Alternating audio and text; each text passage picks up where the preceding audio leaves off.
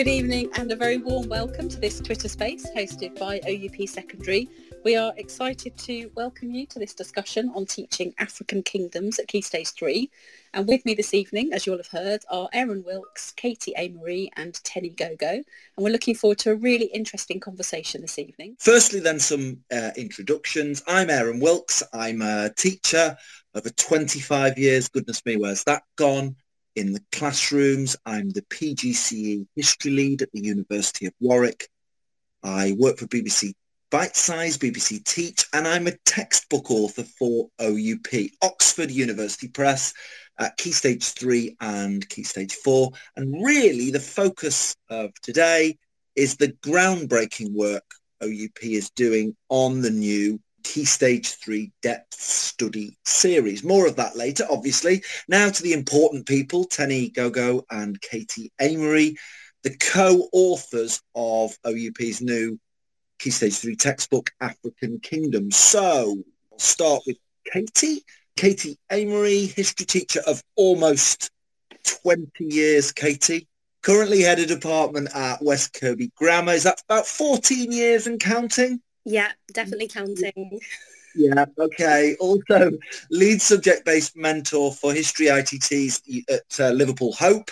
I trained at Liverpool Hope. I think you did as well, didn't you, Katie? I did, yeah. It was a wonderful yeah. place to train, yeah. Other stuff you do, so publications, you're writing for the for a new book, What is History Teaching Now, edit, edited by Rachel Ball and our very own Alex Fairlamb. Yeah. Big interest in museums and co-producing things with the local community. I know developing content for lessons. I know you work with Colin McCormack, isn't it? Yes. On materials for Historic England uh, Secondary Schools Programme.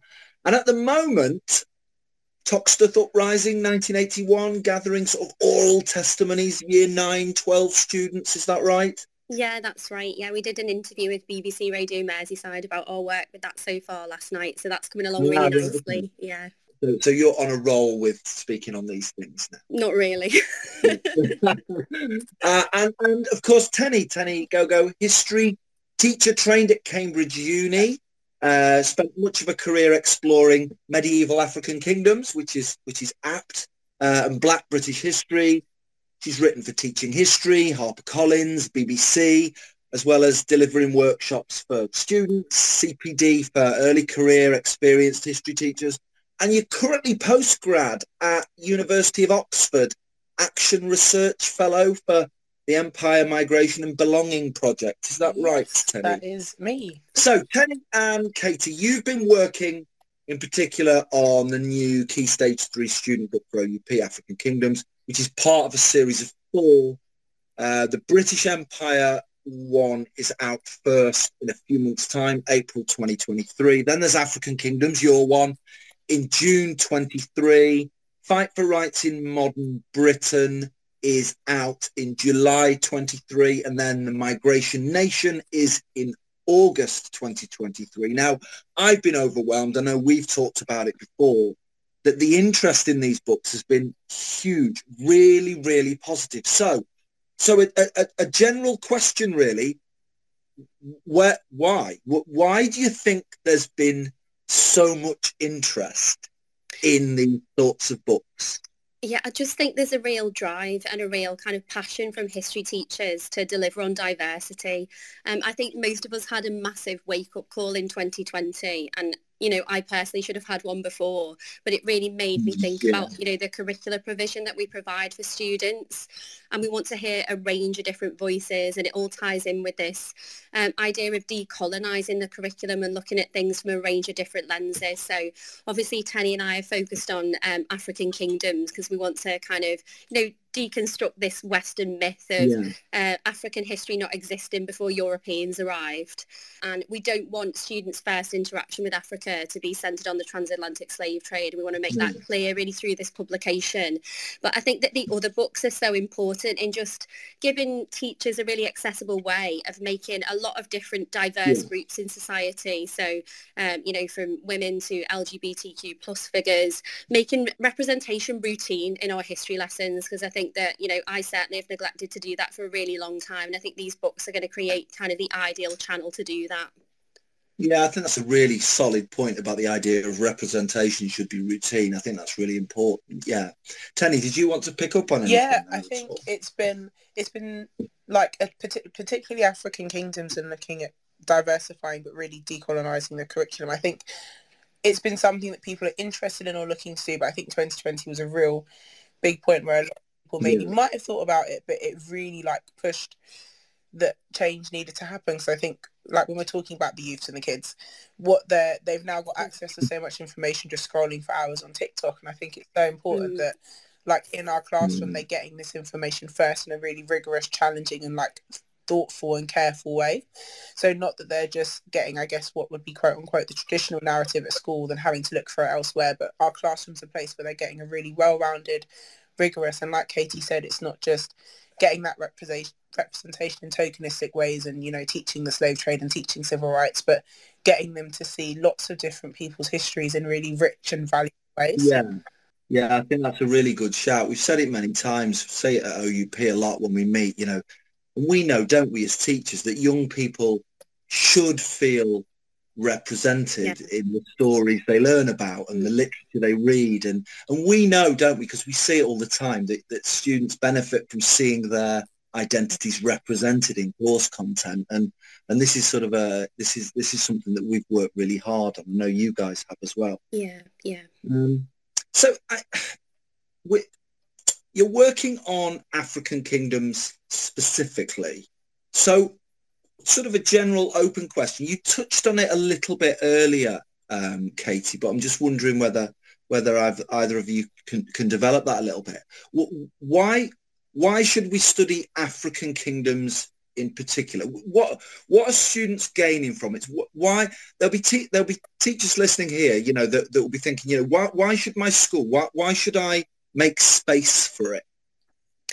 Yeah, I think um, it is difficult, and I think that you know designing a key stage three curriculum is a real challenge for teachers. And I know that African kingdoms don't appear on the national curriculum, you know, which Teni and I think is a travesty. Really, we've alluded to the fact that you know students' first encounters with Africa should not be the transatlantic slave trade, and both Teni and I feel really passionate about that. That we've got a moral imperative to make sure that students, you know, understand that Africa, mm-hmm. much like Europe, had a really rich and fascinating past, and Africa was a really kind of wealthy and globally connected nation.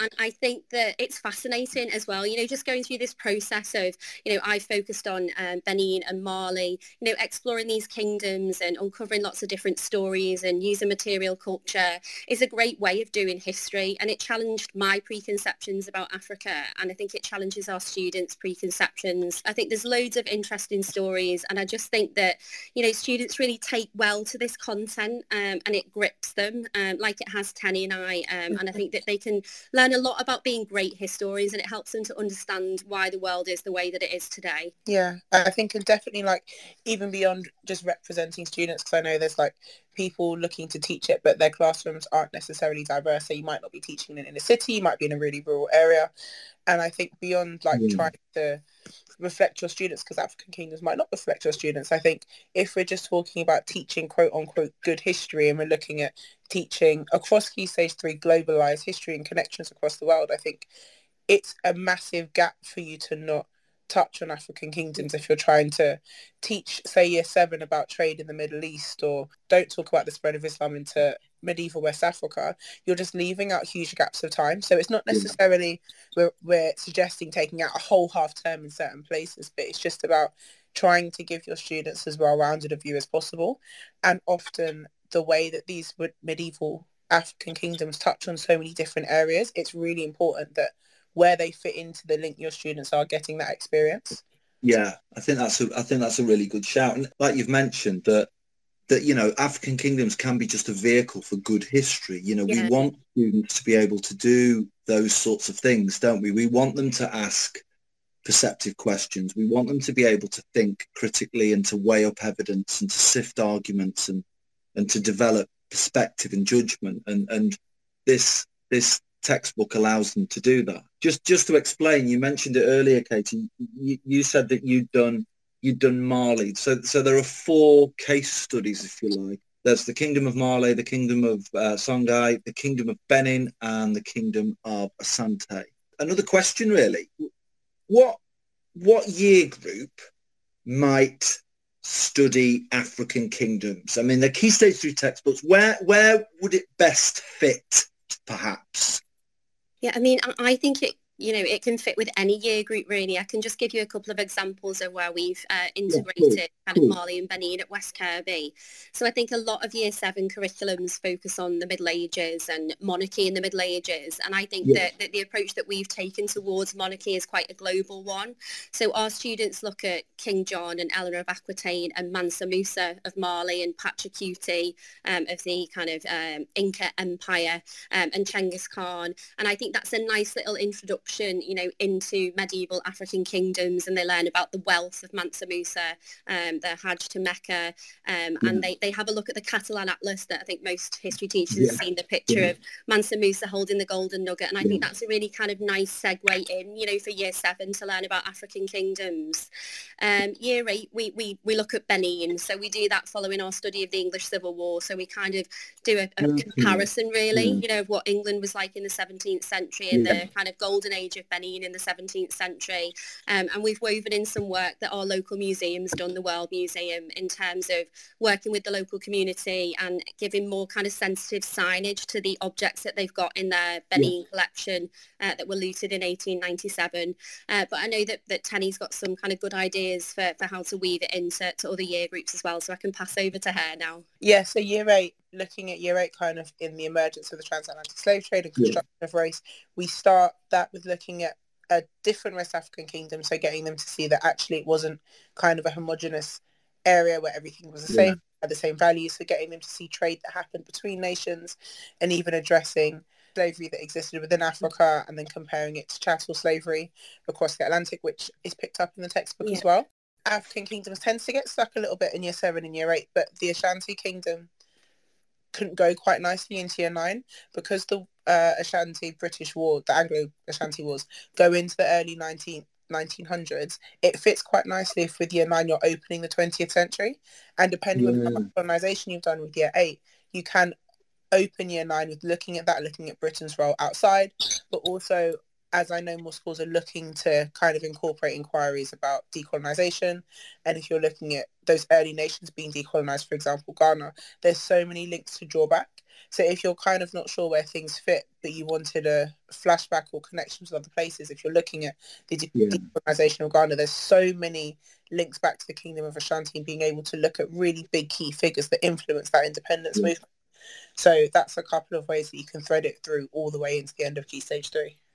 That's lovely. That's yeah, and, and we and we kind of know, don't we? We know from really experience that that dropping those little threads in in year groups and then picking the threads back up again really seems to work. You know, it's a way of getting students to bite and just to fit things together into that big picture that that, that really works well in a history classroom. So getting onto the book in particular, we mentioned there are four case studies. What would you say have been the particular challenges of writing this book? I mean, Teni and I actually had a good chat over the weekend. It has mm. been really difficult to write, yeah. you know, just because of the nature of uh, the, the, the sources and the evidence that we've been working with. And there isn't, you know, one kind of definitive guide to African mm. history mm. that you can rely on. So you're having to piece together lots of different fragments of evidence, you know, and that can be bits of material culture, uh, like the Benin bronzes. Yes. Um, it can be accounts from, you know, Arab scholars, kind of snippets from griots and this focus on oral history and then European encounters.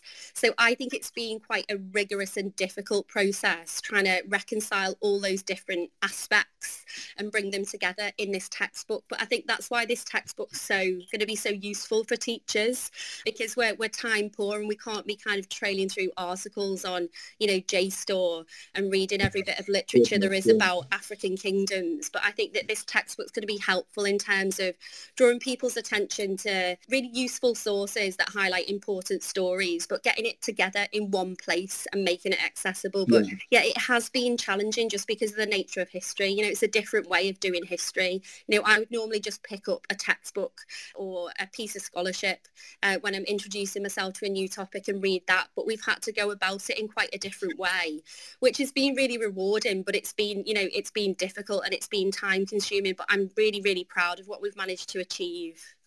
Yeah, the stuff the stuff you've found is, is sensational. I mean, the book we've we're seeing the proofs now, aren't we? And yeah, yeah. It looks stunning, but I've been in this game quite a while, and I've seen most places where you get things from and sources and how things work. And the stuff that you found has made my jaw drop at times. It really has. Yeah, I definitely say I think finding the sources and putting together the stories has been the most difficult. I think yeah for all the reasons that like we want our students to engage with it because it's difficult different. Yeah. it's getting them to look at a different way that history is constructed and getting them to see that history exists beyond written sources has equally been the biggest yeah. challenge in putting it yeah, together in a way that's accessible in the classroom. So i do really hope that i guess all the work on our end saves loads of teachers. You, you've done you've shifted through some work guys.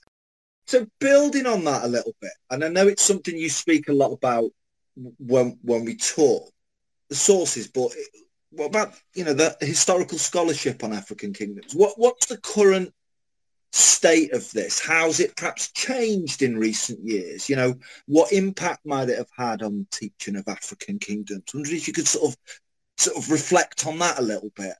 Yeah, I think that a lot of teachers are familiar with the work of Toby Green, and I think that yeah. he did a series of lectures with Nick Dennis mm-hmm. and Trevor Getz, you know, during lockdown that were brilliant yeah. for teachers to help them kind of engage with something that's really quite complex and new to them. But certainly Toby's book, A Fistful of Shells, has been really important in terms of um, helping teachers to get an insight into just how fascinating African history is and helping to kind of give a fresh account of Africa and demolish this Western idea that Africa had no history before the Europeans arrived. Mm. So I think that um, Toby Green's work's been brilliant. I also think that Gus Casely Hayford's work is fantastic. You know, he's done a great little penguin ladybird guide to Timbuktu, you know, that's great for teachers to yeah. look at. And he's got a series on Amazon Prime that you can get for a pound, you know, called The Lost Kingdoms of Africa. And there's loads of great podcasts out there. I mean, Teni and I were talking at the weekend about Greg Jenner and You're Dead to Me. Um, there's a great yeah. episode on Mansa Musa. So I think the scholarship is improving and there's more out there, but it's still, you know, lots of different fragments and, you know, it's hard to piece all those together, but I think a lot of progress has been made. Hmm. Yeah, I definitely agree. I think there's lots of changes, especially at a higher education level. So when you're looking through these sources and all these interpretations, you're finding so many more like masters, dissertations and PhD and mm. students looking at all of these things and producing so much great work and hopefully now it's we're seeing it starting to trickle down into schools. Yeah, because I think I think some teachers will be probably pretty nervous about teaching something that they're not familiar with. I think that's probably a probably a thing I hear about a little yeah. bit. That, you know, there's a very there's a familiarity with the tried and tested topics, isn't that? Yeah. So this will yeah. be a brand new topic, and I think some teachers will be a little nervous, won't they? That they're dipping their toe into an area that they're not sure about. And I suppose that's the point you're making, isn't it? That you've done you've done the legwork for the teachers. Is that a fair? We're hoping the book does the legwork. So I think there is something comfortable about having a textbook that gives you yeah. a narrative that kind of gives you a time because each of the kingdoms has a timeline they have maps yeah, all yeah. things that i think teachers are generally familiar with. So hopefully what the textbook does is make african kingdoms feel familiar even though it's not something they've taught before. It's in a format that i think a lot of teachers will be used to and hopefully give them the confidence to start really delivering that in their classroom yeah, we've broken it down into kind of 12 different inquiry questions that I think you could quite easily kind of figure out where to slot in your curriculum. And I think that yeah. they kind of guide you through in a really nice way. So there's a couple of evidential inquiries in there that I think are, you know, great for year sevens because I think they say great things about objects and, you know, they're able to kind of um, look at a wide range of sources and understand how historians construct African history. Um, but I think the inquiries themselves could just be transferred very easily from the textbook into the classroom. Um, and, you know, I, I hope we've done the legwork and we do make this kind of a nice transition for teachers. Yeah, it's certainly, yeah, you certainly have. As, a, as someone that's been editing it, I know I've worked closely with Abby Woodman on this, and I know someone that's edited it, it makes sense. The pattern, the, the, the, the way that it's laid out really, really works well. Thank you guys. Credit to you guys for uh, for shaping and shaping the content. Is there anything else you wanted to add, guys? Is there anything sort of, uh, is there anything that you wanted to pick up on?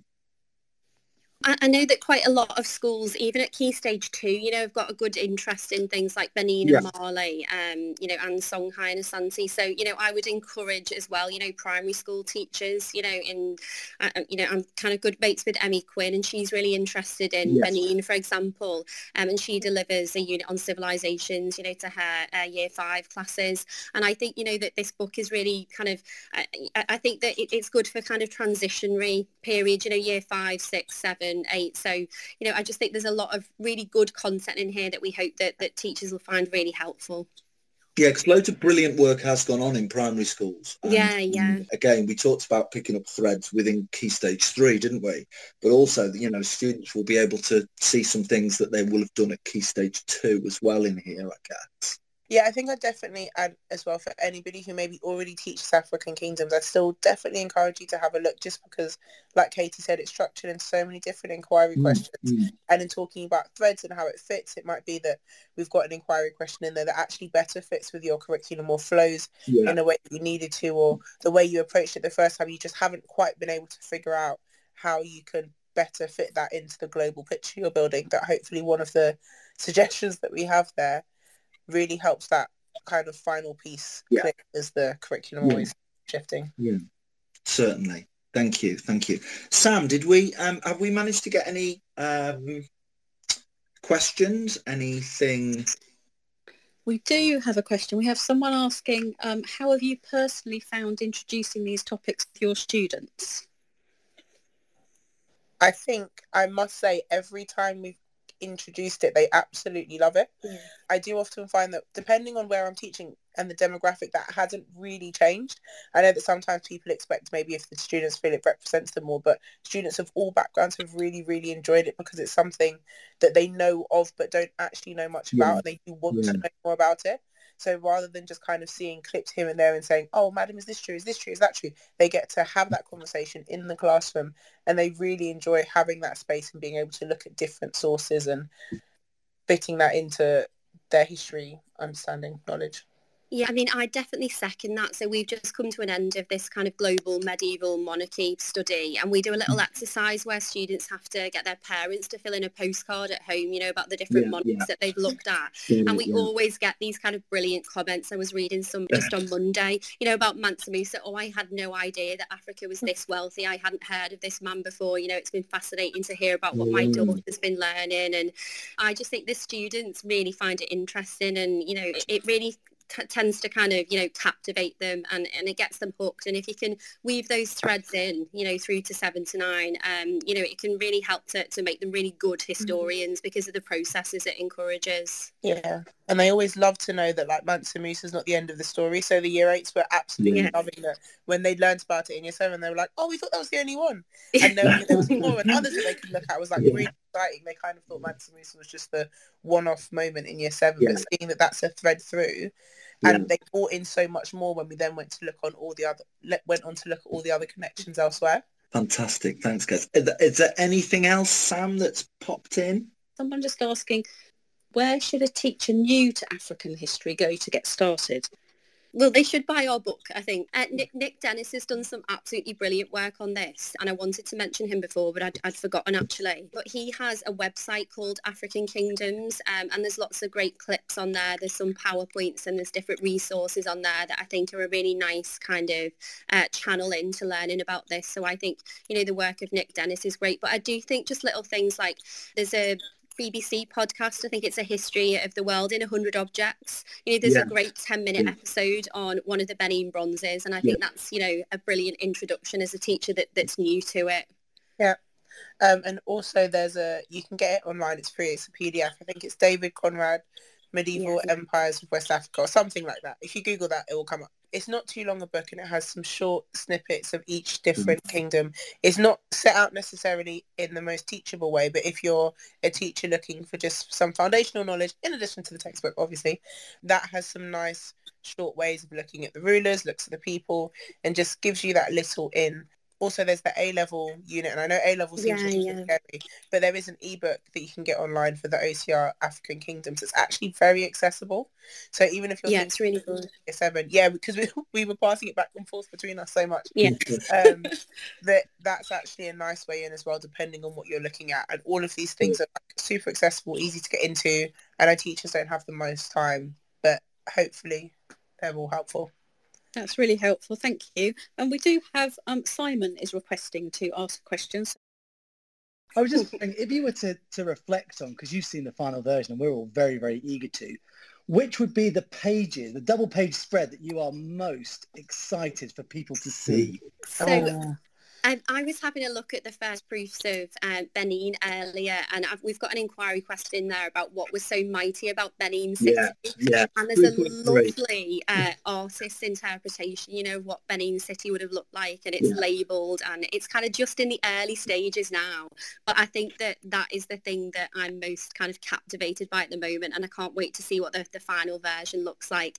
It's little things like in Benin City, they had street lamps, you know, over 200 years uh, before Britain, uh, oil lamps, and uh, the way that the city was designed was really kind of intricately thought out and uh, gives a lot of insight into um, just how advanced, you know, the mathematics and the architecture was at the time. So I'm dead excited about this spread, uh, about Benin. City and what that's going to look like.